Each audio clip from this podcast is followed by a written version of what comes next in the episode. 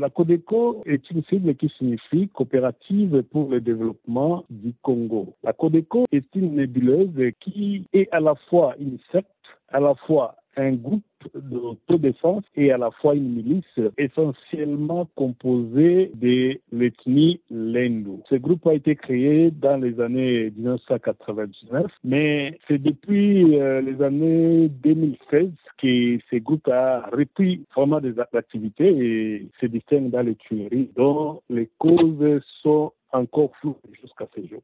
Qu'est-ce qui explique euh, sa transformation de la coopérative agricole à une milice euh, ou un groupe d'autodéfense L'Itourie est une province qui est à la fois composée des agriculteurs, il y a aussi des éleveurs et comme vous le savez, les éleveurs euh, ont tendance à se déplacer, ce qui a constitué dans le temps une sorte de menace contre ces peuples sédentaires qui sont les agriculteurs, donc les Lendou et les autres. Alors, la coopérative qui est partie, n'est-ce pas, d'une association d'agriculteurs étaient nés pour essayer, n'est-ce de s'entraider mutuellement et de défendre leurs espaces contre la menace de l'expansion du peuple éleveur. Et c'est comme ça que ça crée du coup une sorte d'antagonisme entre peuple éleveur constitué de l'Hindou, des Ngiti et les autres contre les peuples éleveurs ou pasteurs essentiellement composés des peuples Emma. Ce sont des deux peuples qui sont presque ennemis et qui s'attaquent mutuellement de temps en temps donc pas exagéré d'affirmer que la Codeco défend les Lindou.